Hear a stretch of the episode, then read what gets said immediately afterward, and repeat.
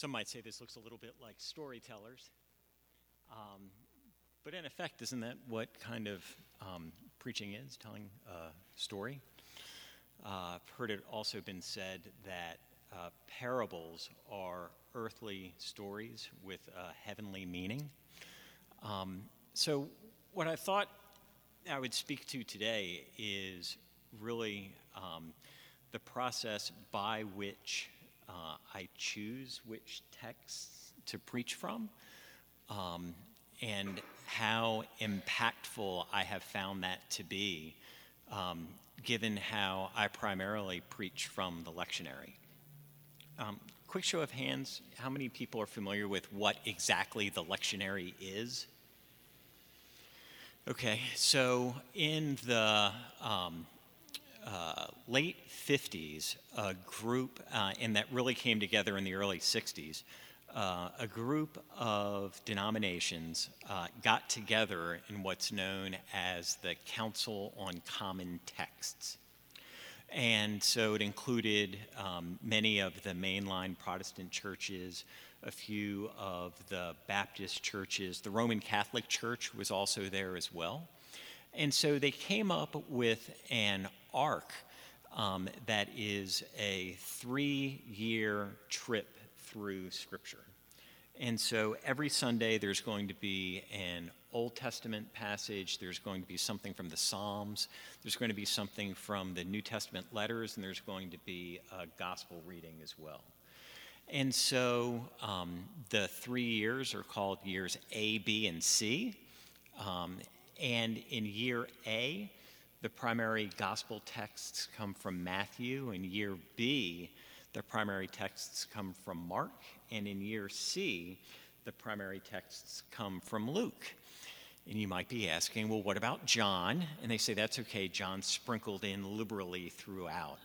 You know, besides John's kind of doing his own thing with the spiritual emphasis, so we're going to get that spirit pushed throughout the entire year.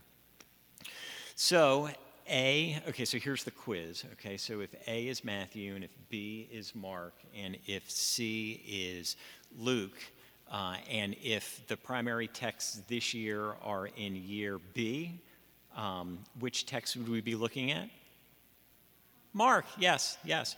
Um, and it's also worth noting that the, um, the church year um, begins um, with Advent, that is the season of preparation leading up to Christmas, um, which I always find kind of neat because when the uh, rest of our American context is celebrating that great feast of Thanksgiving, um, that's typically the last Sunday of the liturgical year. And so I just love how there are these harmonies that are there about how the text intersects with reality.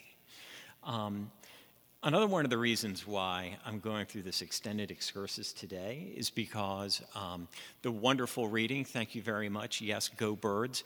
Um, literally, that is the lectionary text for today.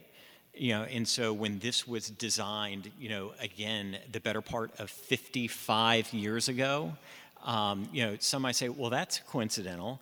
Uh, I would say, no, that would be providential. Um, and so when I was communicating with our um, board of directors at work this week, I did close with, you know, for those of you who are looking ahead to this Sunday, I just want to remind everyone that this coming Sunday, the fifth Sunday after Epiphany, which is the date of, uh, of this Sunday, uh, you know, here's the, here's the Old Testament close. Um, you know, it's also fascinating how uh, relevant um, the word can be uh, when you're really kind of not expecting it.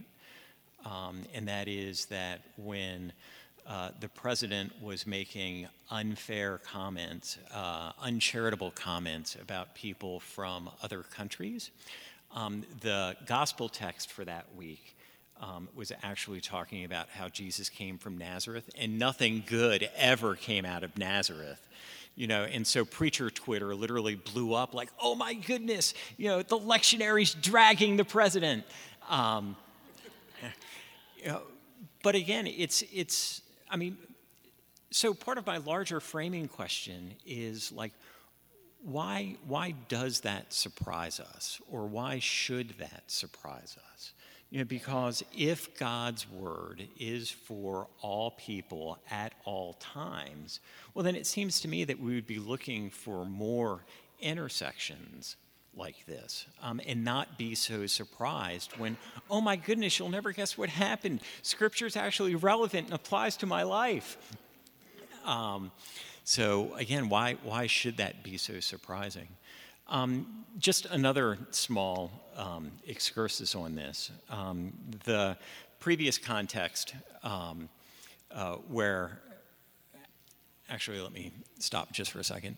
So, another one of the reasons why I found preaching from the lectionary um, is, for me, very helpful, uh, is because it, it also keeps me theologically honest. Um, again, first insight, if you will, is you know preaching from the lectionary. These times, these texts that have been chosen a long time ago, how strangely relevant they are to reality.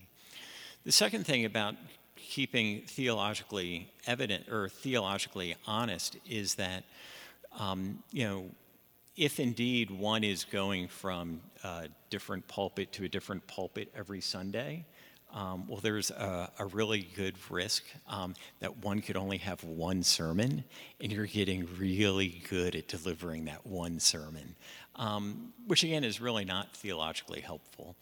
Um, another thing is that there was a time in the previous community of faith that I served that we decided that we are actually going to step away from the lectionary and that we were going to um, preach um, uh, verse by verse, chapter by chapter, through a particular book. Um, and so um, this is what's known as uh, Lectio Continua. Um, that is just preaching continuously. Uh, and so this community of faith was really kind of wrestling with what it meant to be the church and so I thought that it would be interesting to see what would happen if we were to preach through Acts in all 28 chapters of its glory. And the idea was well, if this doesn't work, well, then we'll just kind of jump back to the lectionary, but let's just go ahead and see. You know, it's really interesting um, because, well, first of all, it only took us two and a half years uh, to get through uh, Acts. Um, but the other interesting thing uh, was that um, the church uh, actually uh, increased rather dramatically in size. There were uh, 40 people that were worshiping on average every week, and by the time we finished, it was north of 60. You know, and one of the questions I was asking people was, um, you know, what, what, do you, what do you like about this? And they're like, we always know what you're going to be preaching on. And so we actually find ourselves reading Acts, and when we come to something that's not familiar, um, we know that that's probably where we are. Um, you know, because of course um, the bulletins didn't make it home with you know exactly what the schedule was going to be. Now, we had taken again two and a half years uh, to do this, uh, and in a, a pattern of things that literally could not um, have been made up if you thought it, much, like, much like the lectionary passage today being uh, lifted up on eagle's wings. Um, here's the passage um, from Acts 27, um, verses 13 and following. When a gentle south wind began to blow, they thought they obtained what they wanted, so they weighed anchor and sailed along the shore of Crete. Before very long, a wind of hurricane force called the nor'easter swept down from the island. The ship was caught from the storm and could not go head into the wind, so we gave way to it while we were driving, driven along. Um, that was the passage that it was actually the day before Sandy hit. Um, and so, again, you take a look at um, these providential sequences, and it is absolutely stunning. Um, as a matter of fact, um, our mantra uh, for that service uh, was have a great storm. And um, this was in central Jersey, um, which did take a, a fair brunt of it. Uh, the town that I grew up in, Toms River, actually suffered the greatest per capita da- or per person damage um, of the entire storm. Um, and that was just absolutely horrifying seeing the pictures there on the news of the streets that you grew up playing in. Um, but all this to say, it was able to recenter and refocus. And so, while some members of the congregation uh, were uh, without power for five days, um, I was amazed at the following Sunday they said, Yeah, um, we, we, we, had a great storm. Um, and so I find it helpful how things can be um, repositioned. So, when it comes to actually what's at stake in the Word, um, one of the things that I'm grateful for is the insight of the 20th century theologian Karl Barth, um, who had a little bit to write about theology. Um, that, by the way, is a bad theology joke uh, because he had a lot to write about it. Uh, his church dogmatics are actually in 15 volumes. They're 9,200 pages long in total, and it only took him 35 years to write them. And the only reason why he stopped is because he died. Um, yeah, it's in four volumes, and he had planned on actually having a fifth volume, um, but he literally never got around to it. What Barth puts in the dogmatics um, is um, with his, his focus on the word, it applies in a multitude of different ways. Um, first of all, he looks at the word as the written word of Scripture. He takes a look at the word as the word made flesh in Christ. And he also takes a look at the word as it guides and informs our lives by the Spirit. And so for me, I find myself always kind of looking through these different lenses as far as what's at stake in this. And so, yes, the, the passage from um, uh, Isaiah um, is, is, is very cute, um, you know, given the context of Super Bowl 52. But for me, it's not so much the last verse as it is again where it starts out in the larger context. You know, Isaiah 40, verse 1 begins, Comfort, comfort, O my people, um, you know, which uh, Handel used when he put um, the Messiah to music. Um, and that starts off, for me, one of the most um, beautiful passages um, of, of music.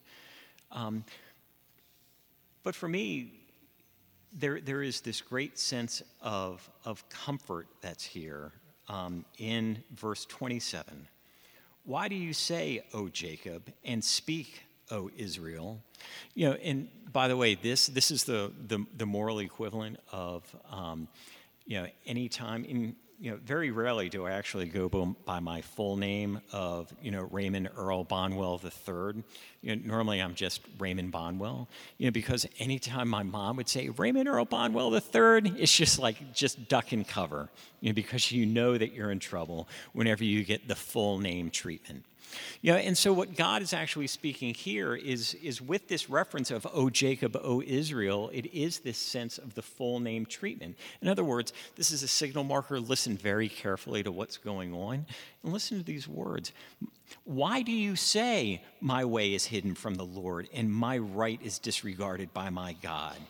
Have you not known? Have you not heard? The Lord is the everlasting God, the creator of the ends of the earth. He does not faint or grow weary. His understanding is unsearchable. And here it is. Here's the hope. He gives power to the faint and strengthens the powerless. Even youths will faint and be weary, and the young will fall exhausted. But those who wait for the Lord shall renew their strength. They shall mount up with wings like E A G L E S. They shall run and not be weary. They shall walk and not faint. Which, by the way, I was kind of, you know, so uh, another piece of this is that, you know, again, as we take a look at the intersection of the word and the world, um, you know, I've, I've always found um, uh, sirens, you know, as in um, police sirens, ambulance sirens, fire sirens, um, as, as, as, a wonderful call to prayer I mean, anytime you hear a siren, there's the opportunity for what technically, theologically, is called a helicopter prayer. You know, it just literally goes straight up to God God, please be with the caregivers and those in need.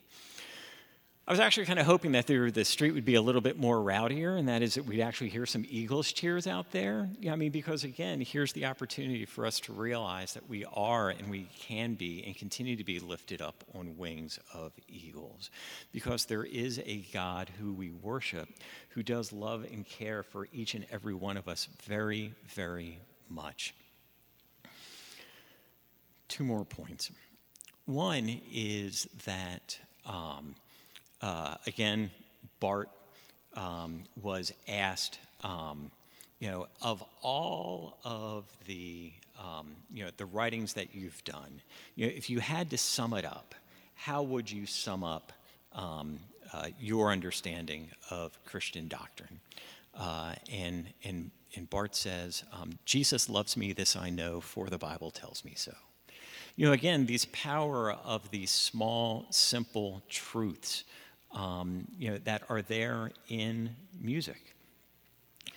And I also think that it's important to note that there are times where, um, and we certainly see this in Scripture as well, that there are times when um, people are just waiting for the word. Um, you know, just as uh, you know, another uh, bit of, of theological humor uh, you know, there in the Old Testament book of Ruth, uh, of how there's a famine in the land. Uh, and so Ruth and Naomi, uh, they, they go to Bethlehem. Um, and that, of course, is really funny. And the reason why it's really funny uh, is because uh, Bethlehem, Beit Lechem, literally means house of bread. You know, so here it is, famine in the land, and they're going to the house of bread. Um, I said it was a bad theological joke you know, but um, but Amos also speaks. Um, I think uh, he says, you know, yes, there will be a famine in the land, but not a famine of food, but a famine of the word of the Lord. And that for me is really, really kind of challenging where you are in a place um, where, um, uh, where it's just silent and, and we're waiting for the word and we're waiting for the word, and we're waiting for the word. And, and where is the word of the Lord? I mean, there's some times where it's just silent. And yet, in hope, we can move forward because of what Scripture's promises are certain and true.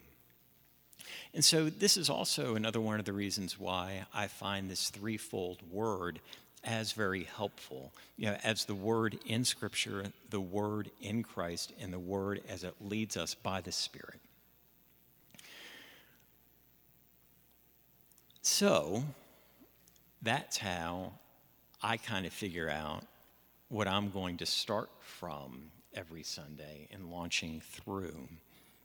And so um, you'll be hearing more in the uh, weeks ahead about the Lenten exercises that we're having. Um, you know, again, to show that God has a wonderful sense of humor. Um, Ash Wednesday actually falls on Valentine's Day, February 14th. You know, and to show that the joke's on us, Easter's actually April 1st this year. Yeah. yeah.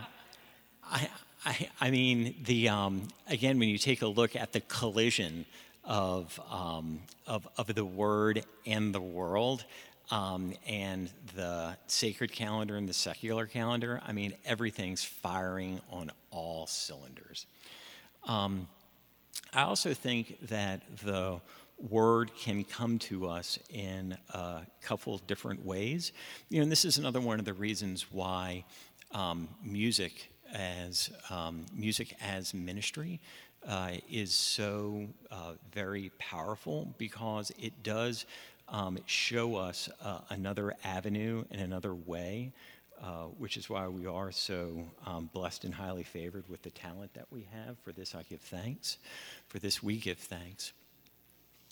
But I also think that there are times to recognize when there are, um, there are these periods of silence. Um, so you can tell um, when the, our children were born um, pretty much by taking a look at when my uh, the publication date uh, of the CDs that I have. Um, you know, I have about 600 CDs at home, uh, and uh, I, I think I've bought 15 um, since 1997 when our first child was born. All this to say, um, just really, really love music. And so, um, right immediately after 9 11 um, was really kind of the first time in my life where, like, music, which was always my go to thing, like, it just, no, just not right now. You know, because I didn't know exactly what it was, like what's going to speak to this, like what's going to make sense of this. And so I just kind of sat comfortable in the silence for a while. Um, and it was actually the, the hymns that brought me back um, to, to music. Um, so, uh, Trauma Revisited again uh, two and a half years ago, where literally outside of church, um, I haven't listened to any vocal music. I've just been going all into um, you know, not only classics and jazz, which I've always enjoyed, uh, and the jazz classics, of course, um, but um, uh, instrumental music, um, Hammock, Tycho, The American Dollar, highly recommend all of them. Um, because there are times where there's, there, there just aren't words.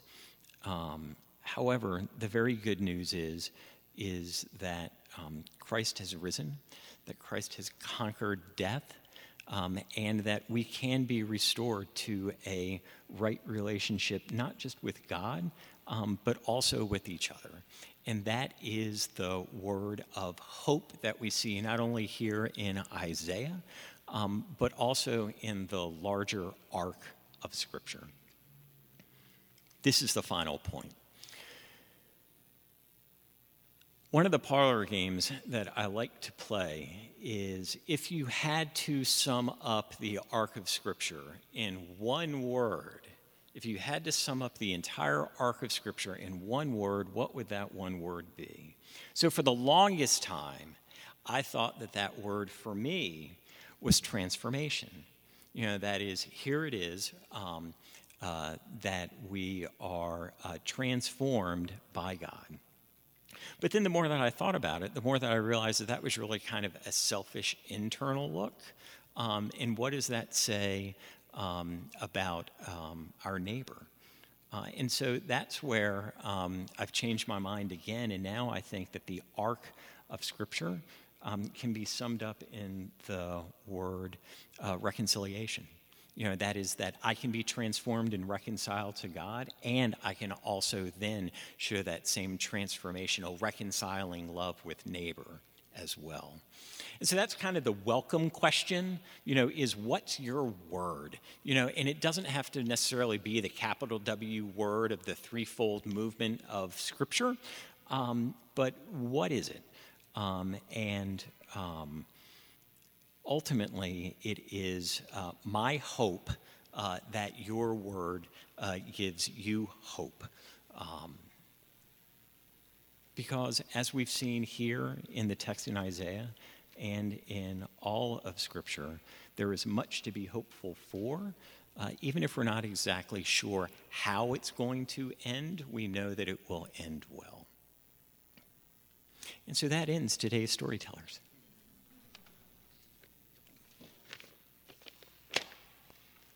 Let us respond in